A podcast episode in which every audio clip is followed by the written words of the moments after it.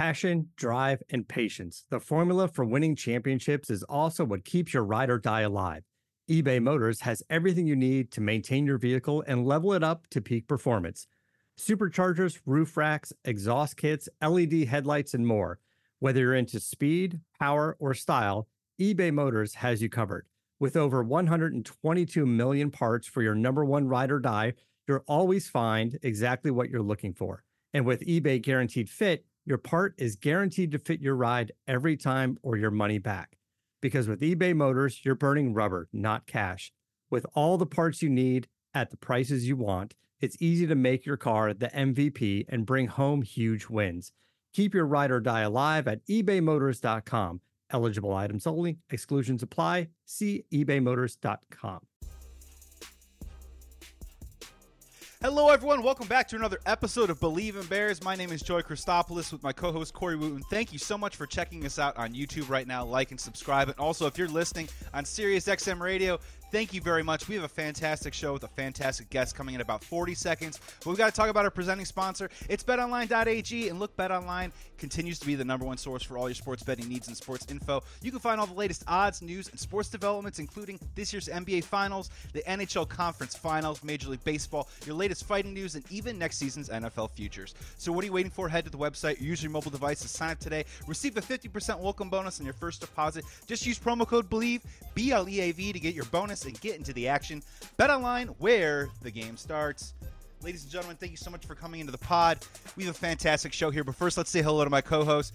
He is former Bears defensive end, Northwestern alum, and Fox 32 Chicago's very young Corey Wooten. What's up, Corey? What's going on, Joey? Man, I'm doing good, man. Just recovering. Just just got back from the beach last week, so of missing it a lot. you know, you know, you had a great vacation when you're hopping in the ice bath after the vacay. So congratulations on that, Corey. Uh, let's let's bring in our guest today. We're so excited to have him.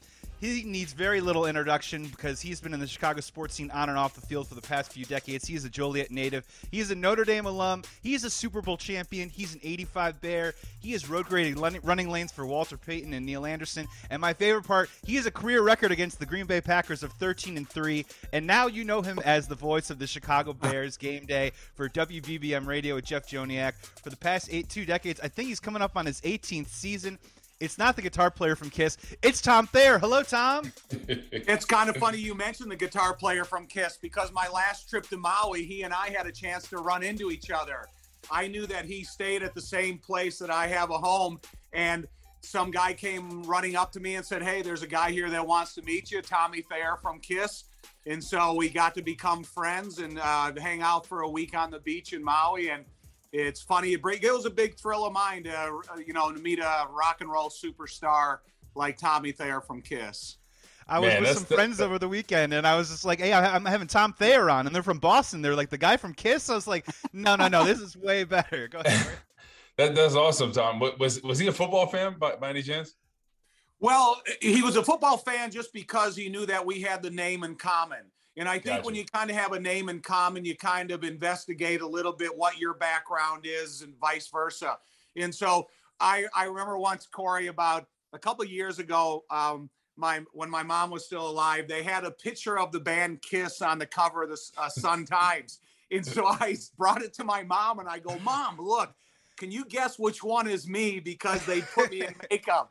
And she picked out oh these are your hands. I know this is you. This is and i go mom i'm just kidding you this is actually a guy named tommy thayer from the band kiss. And so it you know having some fun with it but um yeah you know kind of getting a, a, a better chance to get to know each other during the course of that week. It was it was really cool. And um, you know i'm not a huge music fan per se but it, I, I've always known of his name, so it's kind of neat to get the get to meet the man behind the makeup. That, yeah, what a serendipitous run in. That's fantastic. I absolutely love that. Uh, Tom, we're so happy to have you on the pod here today on Bleav in Bears. Uh, let's just dive right in real quick and let's just kind of maybe start with some general. Let's get off the football run. Let's get off the bus running the football a little bit. If you could just tell our audience a little bit, what has been your perspective so far from the moment, you know, GM Ryan Poles has been uh, hired from the moment that Matt Eberflus has been hired all the way through free agency and the draft to where we're sitting now about two months to go before training camp starts. What has been your perspective so far on their process And are you kind of liking how things are developing right now for the Chicago Bears team? You know, I am because I like to see what the coaches say at the podium and if they bring that to the practice field. Because the first thing Matt Eberflus said when he was introduced is you better bring your running shoes. And Corey, and oh, you know, you guys know it. Every time you go through a coaching change, you better be on high alert because nobody is guaranteed a job and everything's going to be judged on what you do going forward.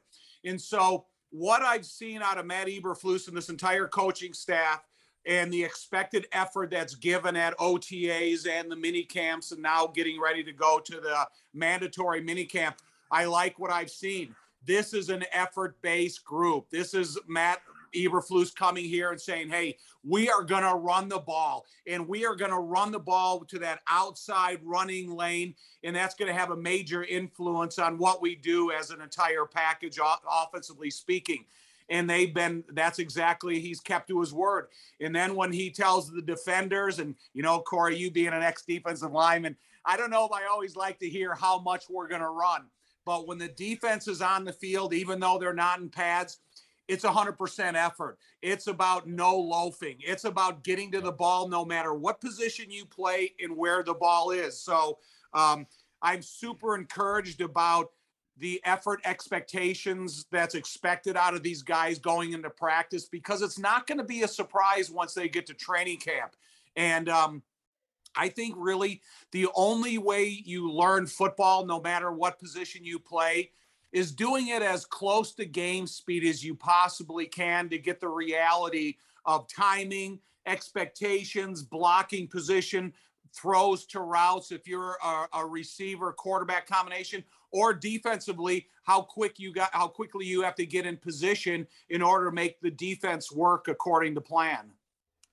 Man tom i, I love what you said and i think about the, the bears best years when, when you were there uh, the, the run in 06 when they had Thomas Jones, and then when I was there with Matt Forte, running the football, playing great defense. That's what they're getting back to, which I really like because I know everybody wanted the offensive-minded head coach. Then I thought about it for a sec. I'm like, when have the Bears done the best? Right when you play great defense, you run the football, you control the possession, you take the pressure off the quarterback, and they're getting back to that, especially with Justin Fields being a young quarterback. So I really like that because you look at the past couple years with the Bears when Vic Fangio left we had trouble stopping the run. That was a big thing. That's never been an issue with the Chicago Bears.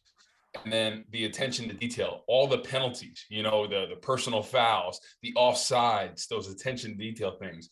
And what Eberflus is getting back to that, okay, assignment, gap discipline, you know, let's really focus on these things. So that's why I really like what he's going to bring to the table for the Bears.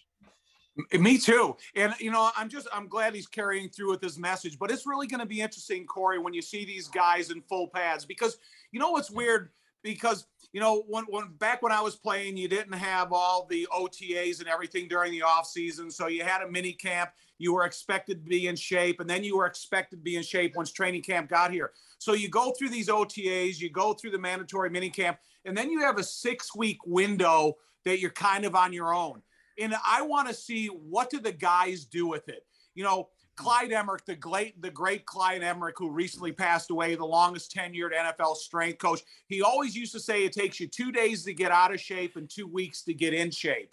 And so, if these guys go and just sit around and they forget about the the academic part of football, they don't really stay in the weight room, they're not on the conditioning field, and then you come into training camp and it takes you two more weeks to get into shape training camp's over. And so I think every single one of these guys have to take what their window of opportunity is, even though they don't have to go to OTAs and stuff, they better do something with it. And so, Ernie, sorry guys, I got I got three dogs here. Um, I got two dogs, so I get it, man. I get it. Right. so I think with these guys, uh, with the message that's already been delivered, and they know what has been transpired from the classroom to the practice field.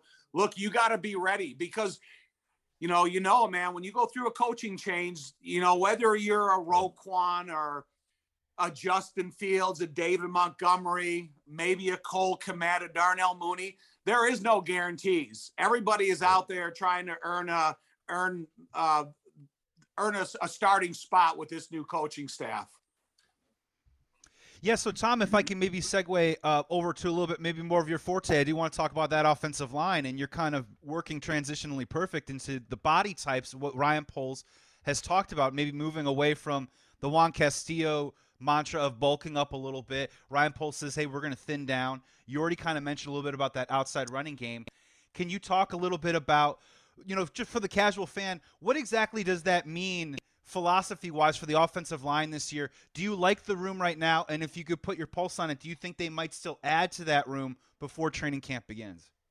Well, you know what? I'm glad you brought that up because that's one of the most important points of this offseason is, you know, the last offensive line coach said, oh, you got to be at least 325 pounds to play in the NFL. That's baloney. It's about speed, quickness, efficiency, athleticism, and, you know, the, the makeup of what Ryan Poles is expecting out of these guys.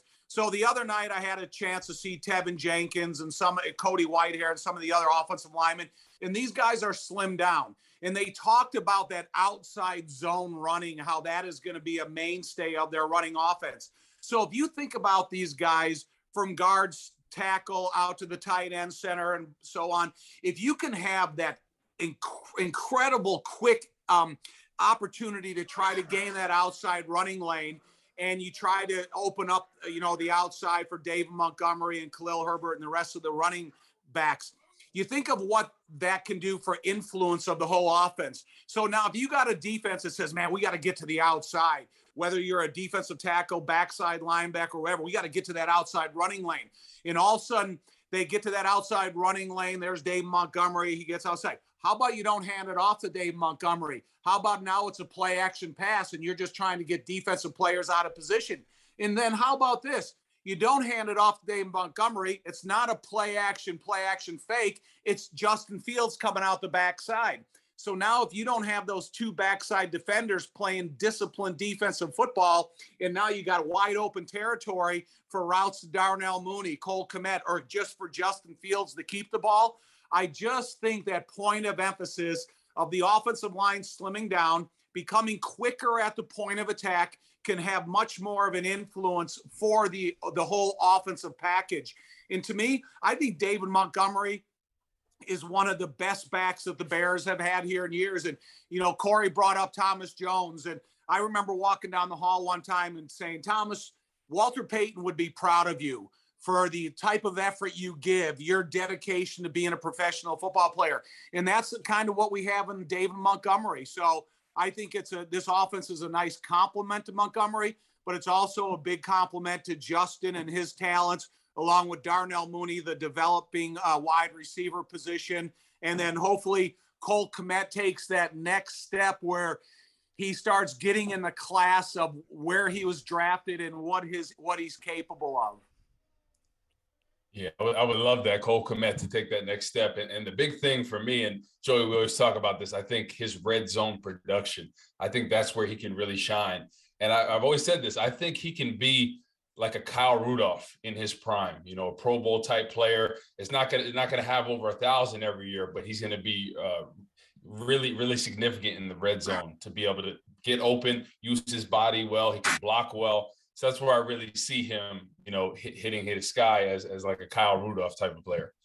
You know what's going to be interesting, Corey, is you know how when you're you're in a you're in a room, you're in a defensive line room for a number of years with your football team, and then all of a sudden your your position gets elevated. You, your position gets elevated because you have guys that come and go. So now yep. Jimmy Graham is no longer in that room. So Cole Kmet, he's got to take control of the room from the tight end position, but like you said, it's his red zone um, efficiency. He's got to be a touchdown catcher. He's got to be a first down catcher. So Cole Kmet, I think, is going to be a mainstay at the tight end position, but he's also has to be elevated in that you know senior leadership of of the entire room, and I, I think that really puts a lot more on your shoulders than just production on the field.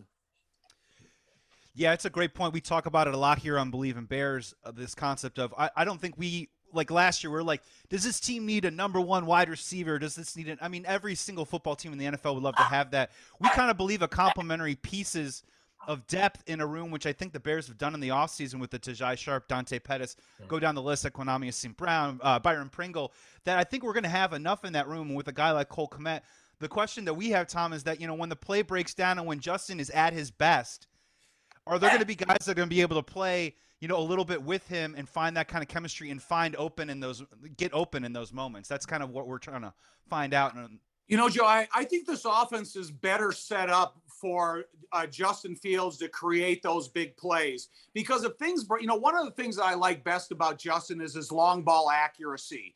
He is really, you know, he's he's got great targeting. He's got great ball placement of passes over 20 yards, and that's one of the things that kind of escaped Mitchell Trubisky.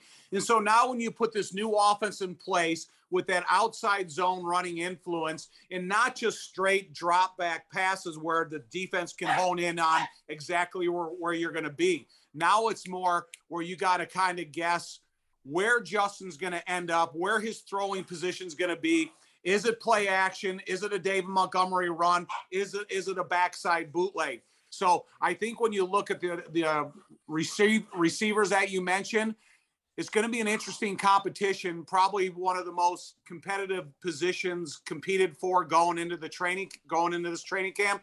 But I think it's a more complementary offense for Justin's assets rather than just putting him back there as a stationary target. When you go back and look at his first start last year against the Cleveland Browns, do we have to? Better than anybody. when you go into that same snap count where it's going to be a silent count, where they're going to lift the quarterback's head, of the center's head up, and then he's going to throw the ball back. That defensive line keen on it. He sacked nine times and hit 13. So now with that whole new movement offense, I think it's going to fit Justin better. Yeah, no, I, I I love that zone right, zone left. As as a defensive player, it was always so hard to play against people like that because it really gets you off balance. There's not too many dropbacks and and it kind of gets you frustrated as a pass rusher because you're thinking, okay, there's zone right, zone left, in the boot. Are they going to boot it? Then you're not chasing down the line of scrimmage as much, not as many dropbacks. So I really agree with that, especially with the O line not really set for the future, especially with the left left tackle.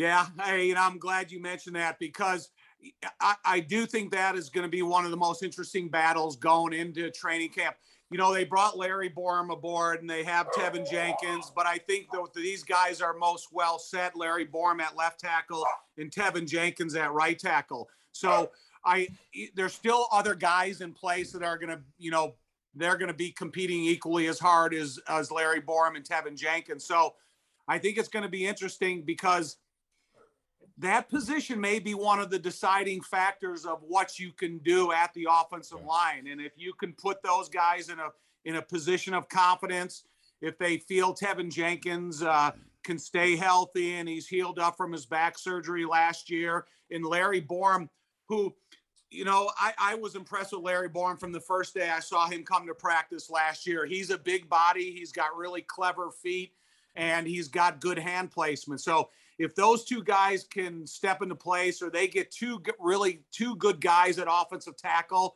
that can hold the position down for a 17 game season, I think that will assist the development of this offense as much as any position on the offensive side of the ball. Are, are, you a little disappointed that in the draft, and, and I told Joey this, there was a guy I was eyeing from Central Michigan, Bernhard Raimann, right? The left tackle. Yeah. He was available with that third round pick. We didn't have to trade up or anything. And now he's competing for a starting spot at left tackle for the Indianapolis Colts. I thought he was a guy that could potentially play and be a starter day one. And I kind of just didn't understand the, the reasoning of not picking him. I, I know everybody has their, but left tackle was was a huge position to fill. This is a guy that pe- many people thought could be a first rounder, late first rounder. He's available at the third round. Now he's competing for the uh, uh, Colts starting position. You know, he's looking good, and, and you know, I know it's mini camp, but uh, I was kind of disappointed that they didn't, you know, go after him with that pick. Yeah, I Corey, I agree with you 100% because you know I'm kind of from the Jim Finks school of thinking where it's offense and defensive line first, and then you can get fit everybody else in place after that.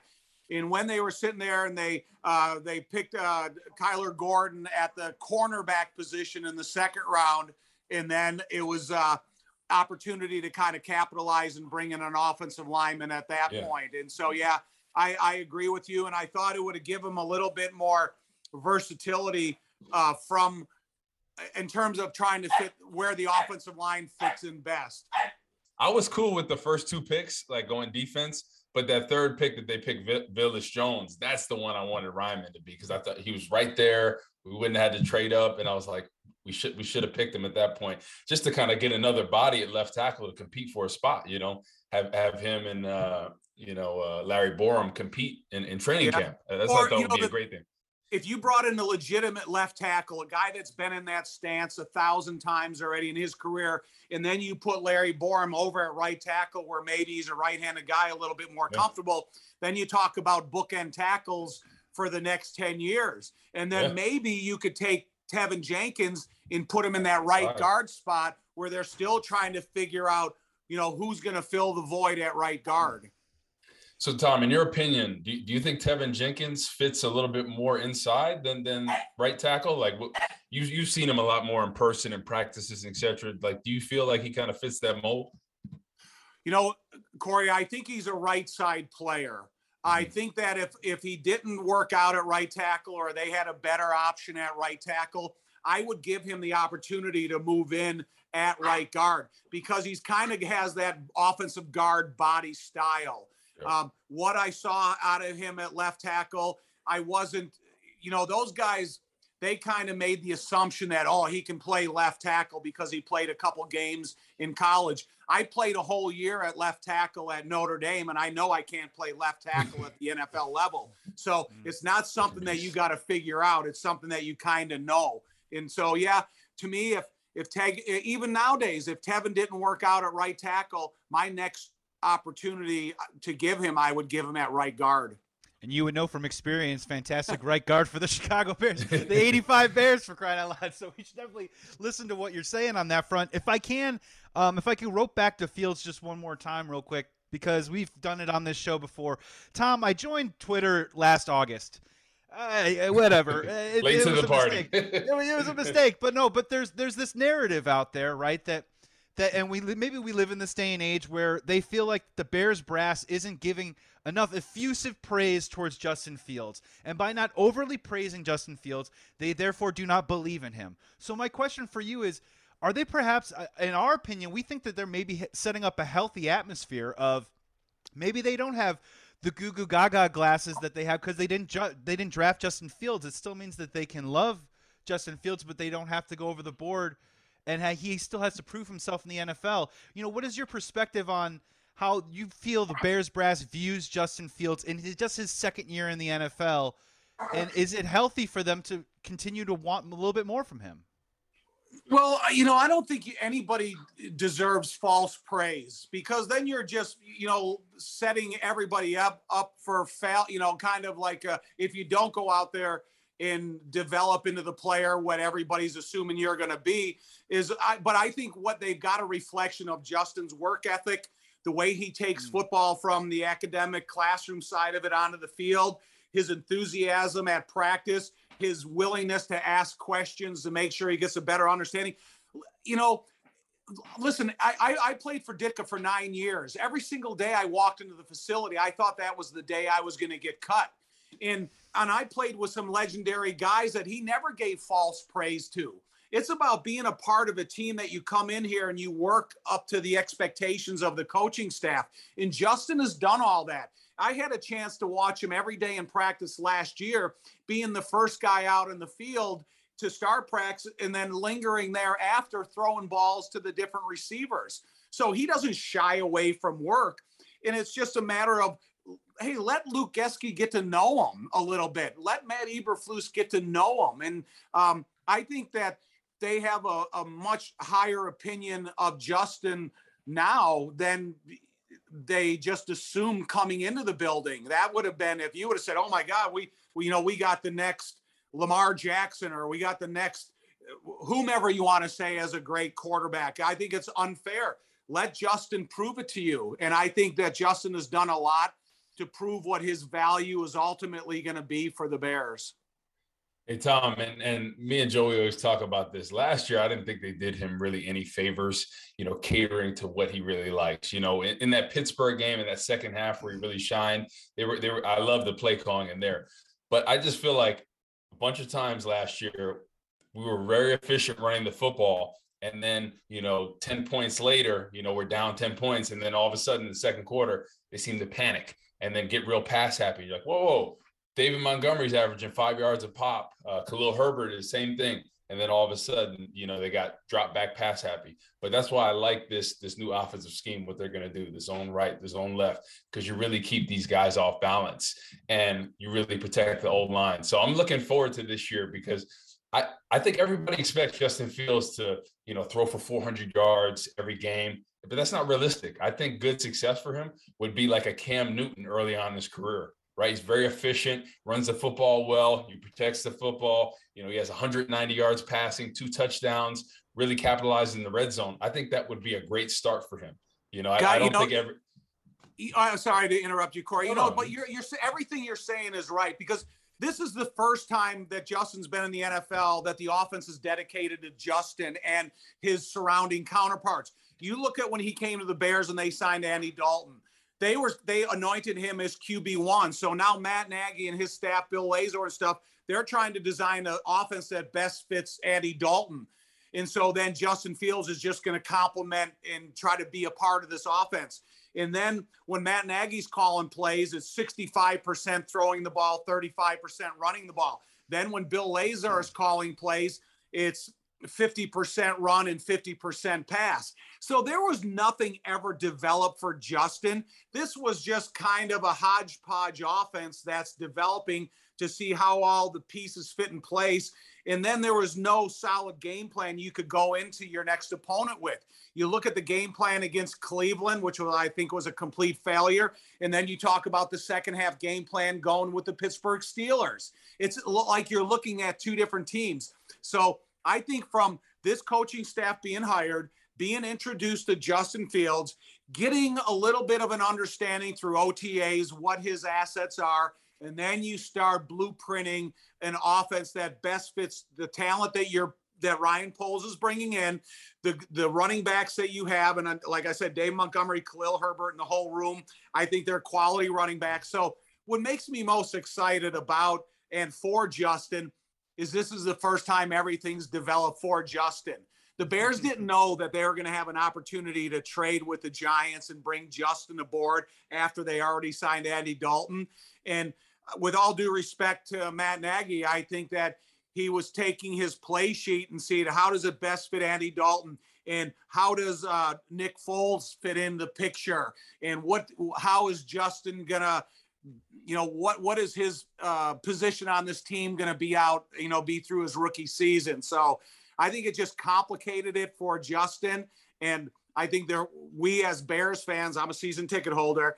So we as bears fans you know, we got to be excited because this is the first time the entire package is developed for Justin. Corey, we talked about that all last year, and it's just crazy to me, Tom, that you draft Justin Fields. How do you not drive home that night and you go, I'm going to stay up all night with the whiteboard drawing up plays for this guy? Like, how are you not? I, I understand that you're kind of wedded to a scheme that just kind of blows my mind a little bit. And also, yeah, you talked about that Pittsburgh Steelers game and and Corey, you're talking about that quick Cam Newton style. I think of also that Detroit Lions game too, as well, where I think he threw for maybe like 220 ish, but he popped a 25. He ripped a 35 yarder, right? Like yep. where maybe in the fantasy world, no one's losing their minds, but these are big chunk plays that Justin Fields is executing, and I think that's something that we can hopefully get excited for next year. Tom Thayer here on Bleav in Bears.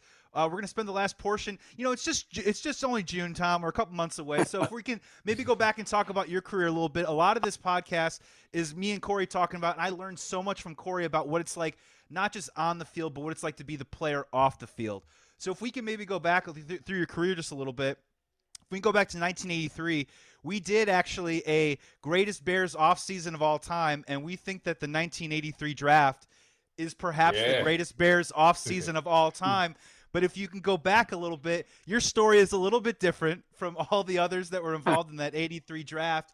And I just find it so curious that if you can go back and just talk through the emotions and the decisions that you made for those people that may not know, you know, you played the first three years in the USF, USFL before uh, you signed the contract before you were drafted by the Bears. Is that correct? Yeah. Walk us through that story and, and your decision making and just what it was like to be an athlete at that time and to make such a huge life changing decision like that. Well, you know, it kind of started at the combine. So when I came out of college, we had to go to three different combines. We had to go to one in Detroit, one in Seattle, and one in Tampa. And so I was at the combines with uh, Bruce Matthews, with Dave Rimington, with mm. Don Mosebar, with you know all these Jimbo Covert, with all these great players. And when I was going through my drills, my bench press and all the stuff, I would my numbers were as good as anybody out there. And so I was going, man, I'm you know really making some headway for myself in the draft. And so about a week and a half before the draft, one of the Bears scouts was at Notre Dame doing some testing. And he came up and he said, Hey, I got some good news for you. We had a mock draft yesterday and we picked you in the fourth round. And I go, Fourth round? I'm not going in the fourth round. I said, I'm better than that. And so it's, you know, just my own. And so about uh, two days later, I got a call from George Allen, who is the head coach of the Chicago Blitz, who I happened to meet up at their facility.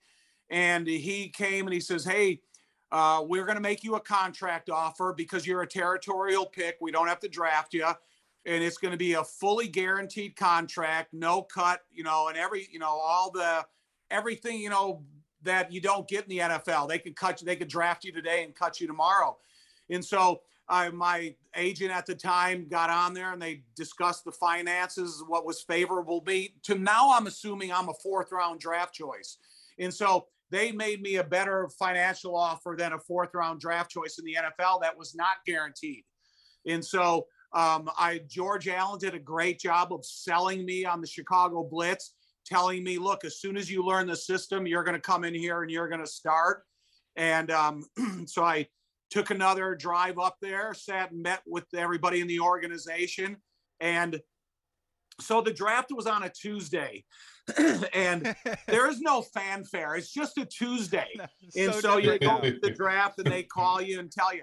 So Tuesday at noon, I drive to the bear, I drive to the Blitz facility. When I drive to the Blitz facility, we go to the press conference and I announce that I'm signing a contract with the USFL Chicago Blitz.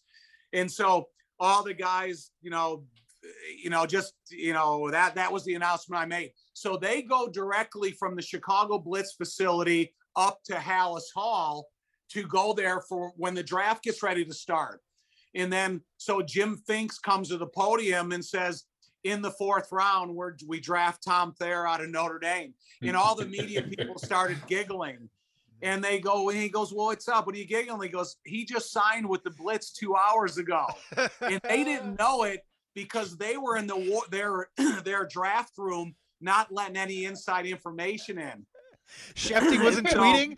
No Adam Schefter tweets uh, breaking. Nowadays, nowadays they would have found that out because of because everybody's got a phone and a Twitter account, so they would have known you you got you got drafted and signed to the uh, USFL. Then they would have been like, "Nah, we're not we're not picking him now." But but, but you know the thing about it is, I signed a three year deal.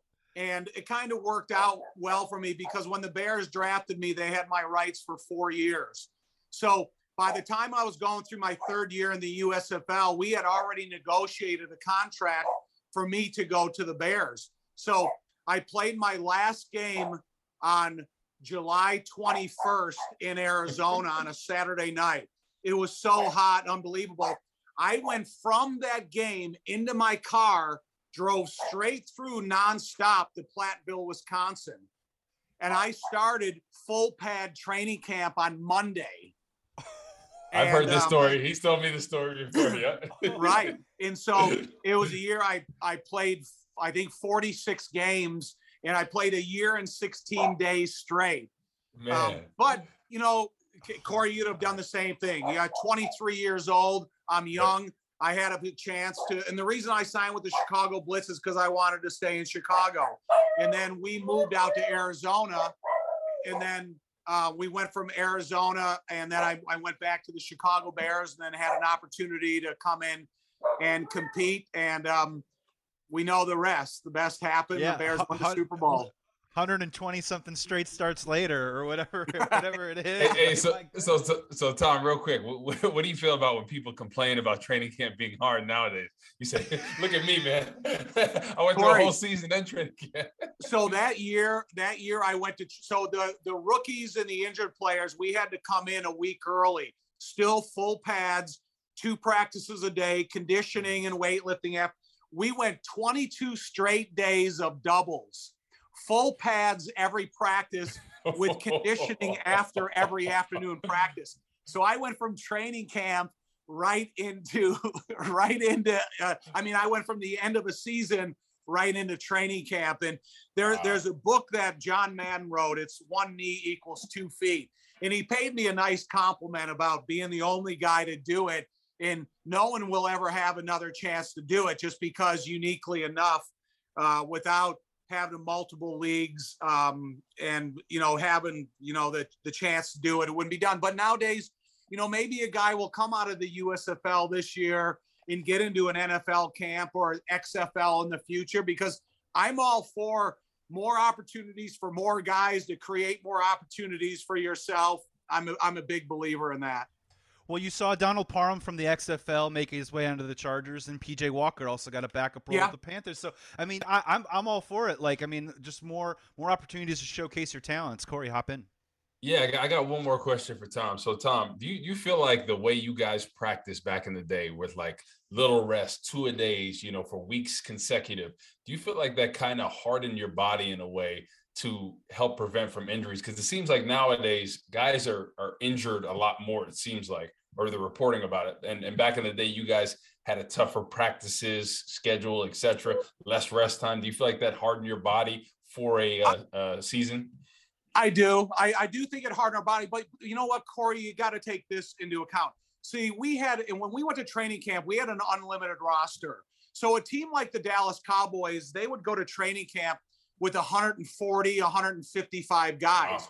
When we were with the Bears, we'd mm. go to camp with 120, 120 guys. So now Corey Wootton, instead of getting a rep every every third rep on individual or every you know three out of five reps in in nine on seven, now you're getting two reps. Now your rep on individual periods coming once every seven guys. So I, you know, for me, I think I would have liked to try the OTAs and then the 80 man to 90 man roster that they have nowadays, and then the limited amount of contact practices, because I do think that would keep your body uh, physically fresher. But back in the day, it's almost there was more pressure on you because now instead of having three three guys in the line at right guard, you got six, you got seven guys. So now you're saying, okay, you know, who's going to cramp up? Who's going to get hurt? Who's not going to be that good? Or who's the dark horse that, wow, this guy is legit.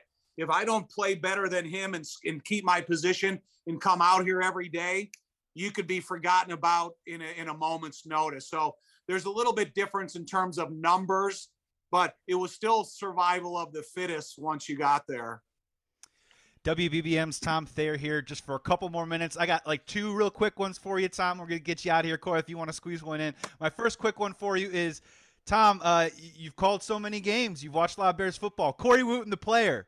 Give me a scouting report. What do you remember about his playing days? Lay it on him. Give it to him good. You know, to me, I always love Northwestern guys, first of all, because we had a guy that I went to high school with that went to Northwestern and played high school football there before I before I got out of high school. But it was Corey's athleticism and his unique size to be able to move up and down the line of scrimmage. And I think that's one of his best traits is because, you know, you could say, okay, in three weeks, we need you to gain a little weight because we need you at defensive tackle. Hey, what we're going to do is we're going to try you at defensive end. So, you know, if you can lose eight or, you know, six or eight pounds, but then you got guys like Israel Idonije and Corey Wootton that kind of brought a unique body style into the frame of defensive line. And that's what I like. But, but I mean, I think knocking Favre out.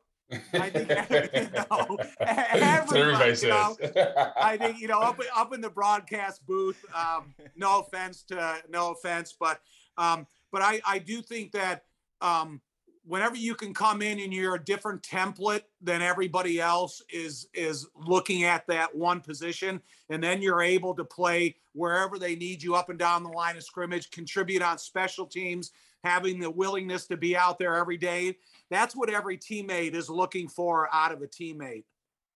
And doing the robot too. Doing a great robot That's what I said. If I ever get shown on camera and I got to dance, I'm going straight to the robot. hey, that, that, that's a that's a never fail. But yeah, when I played, it, it was always the best. Like on, on the road trips, always talking to Tom. We talk about you know the opposing O line, and he kind of tell me what he saw and different things, and we talk about different things through training camp because he always watched the one on ones, the nine on seven drills. Because you know us us O linemen and D linemen, we always have to be in the trenches and see what's going on. So over the years, had had great conversations. And actually, when I first got to the Bears, um, we talked to him about the Quigley family that he knows from Joliet because Tom, yeah.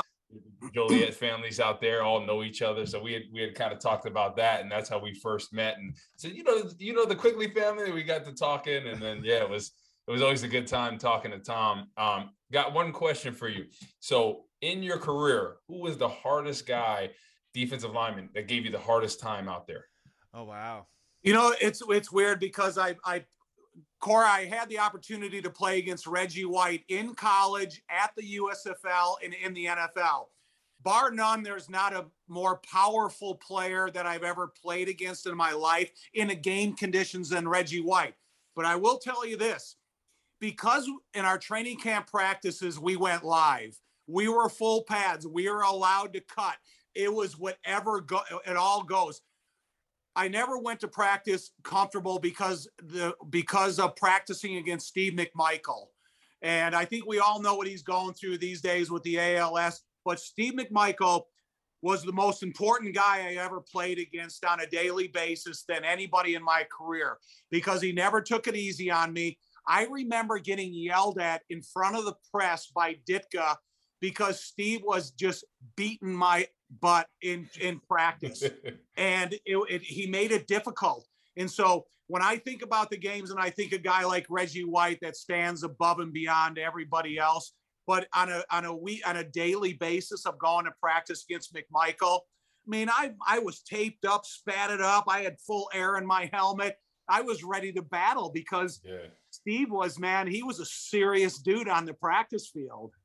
Yeah, he's larger than life, man. I love love this person, love his personality, and I did an event with him, a bull riding event, uh, back in my that second year right. in the league. And you know, right. just him with the cowboy hat and you know his just feel. I I uh, I understood why he became a wrestler later on in life as well. I mean, he just had the personality built for that. It was it was a fun time the whole time.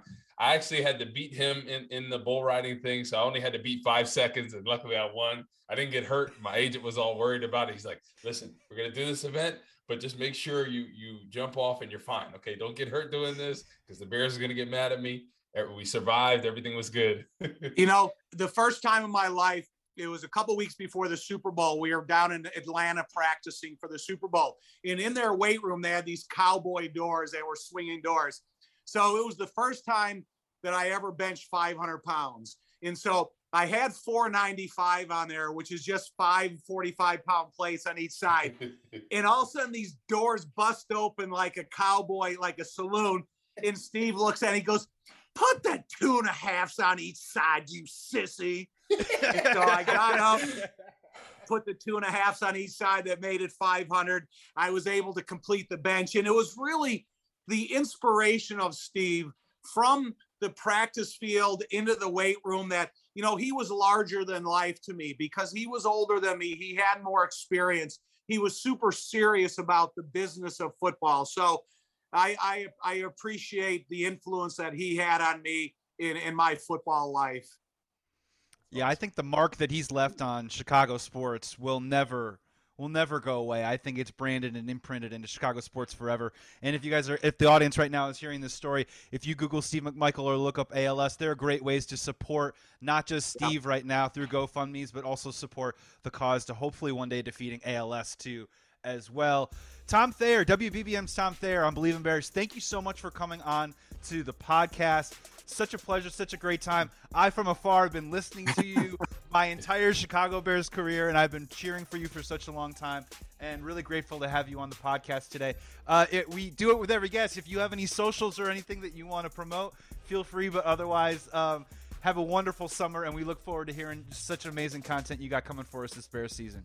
Well, I don't want to give my telephone number out over your podcast because that's all I have. He's old school. thing to do with social media. And uh, you know what, Corey? I think I'm too thin-skinned because I don't want to read all those messages of telling me what what garbage or uh, you know, oh, you're bad at this, you were bad at that. So I'm too, I'm the youngest of my family, so I think I'm too thin skinned for that. You're wise, you're wise. He, he's too busy surfing in, in That's Hawaii, right. man. Yeah, he's, he's out there. He's out there surfing, baby. That's one thing I do know. I'm the best surfer on the '85 Super Bowl team. Anybody? Uh, oh, take that okay. to take that to the bank. Uh, you just got back from Hawaii, real quick. How how are the breaks? Awesome. You know, I was there for about a month and a half, and it's a great time of year to surf South Swell in the Hawaiian Islands and luckily got blessed with a great surf for significant periods of time. And you know what? It's the only thing that kind of puts that nervousness in the pit of my stomach, like driving up the Soldier Field or any stadium on game day. Mm. And I think it's a real it's a real healthy thing for me, especially as I got I get older. You got to search for that thing that always that puts that excitement in your stomach, like a game day did. Yeah, oh, you gotta love I, it. I was I, I was in Hawaii. That. I was in Hawaii, Tom, and I was uh, staying on Pipeline. So we we, oh. had sur- we had surfed out there, and it was it was it was dope out there. So I had been yeah. surfing since I was a kid at the Jersey Shore where I grew up. A lot of my cousins did it. So yeah, my, my wife didn't believe that I could surf. We went out there, you know, standing up, doing the thing. She said, "Oh, I didn't think you could do it." I said, "Come on, baby, come on." Well, come on, I'll take you up to Sheboygan. I go up to Sheboygan and surf, and they have good surf up there. So okay, cool. We do I'm always down, man. Yeah. You get me a longboard. I'm not a shortboard guy. Uh-huh. All right, I got plenty of them. Okay, cool. Today's episode of Bleav in Bears was presented by BetOnline.ag and also on YouTube. Thank you so much for checking us out. Like, subscribe, and share. And also, thank you so much for listening to us because Bleav in Bears is now on Sirius XM all summer long and for the next upcoming season.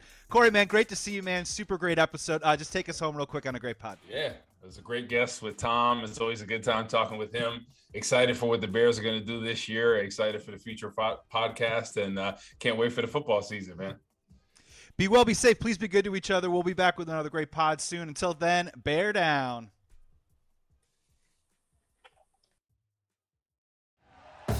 Thank you for listening to Bleav. You can show support to your host by subscribing to the show and giving us a five star rating on your preferred platform. Check us out at Bleav.com and search for B L E A V on YouTube. You know, when you're listening to a true crime story that has an unbelievable plot twist that makes you stop in your tracks? That's what our podcast, People Are the Worst, brings you with each episode. I'm Rachel. And I'm Rebecca. We're identical twins who love true crime cases that make you say, didn't see that coming, and we hate the people responsible for them.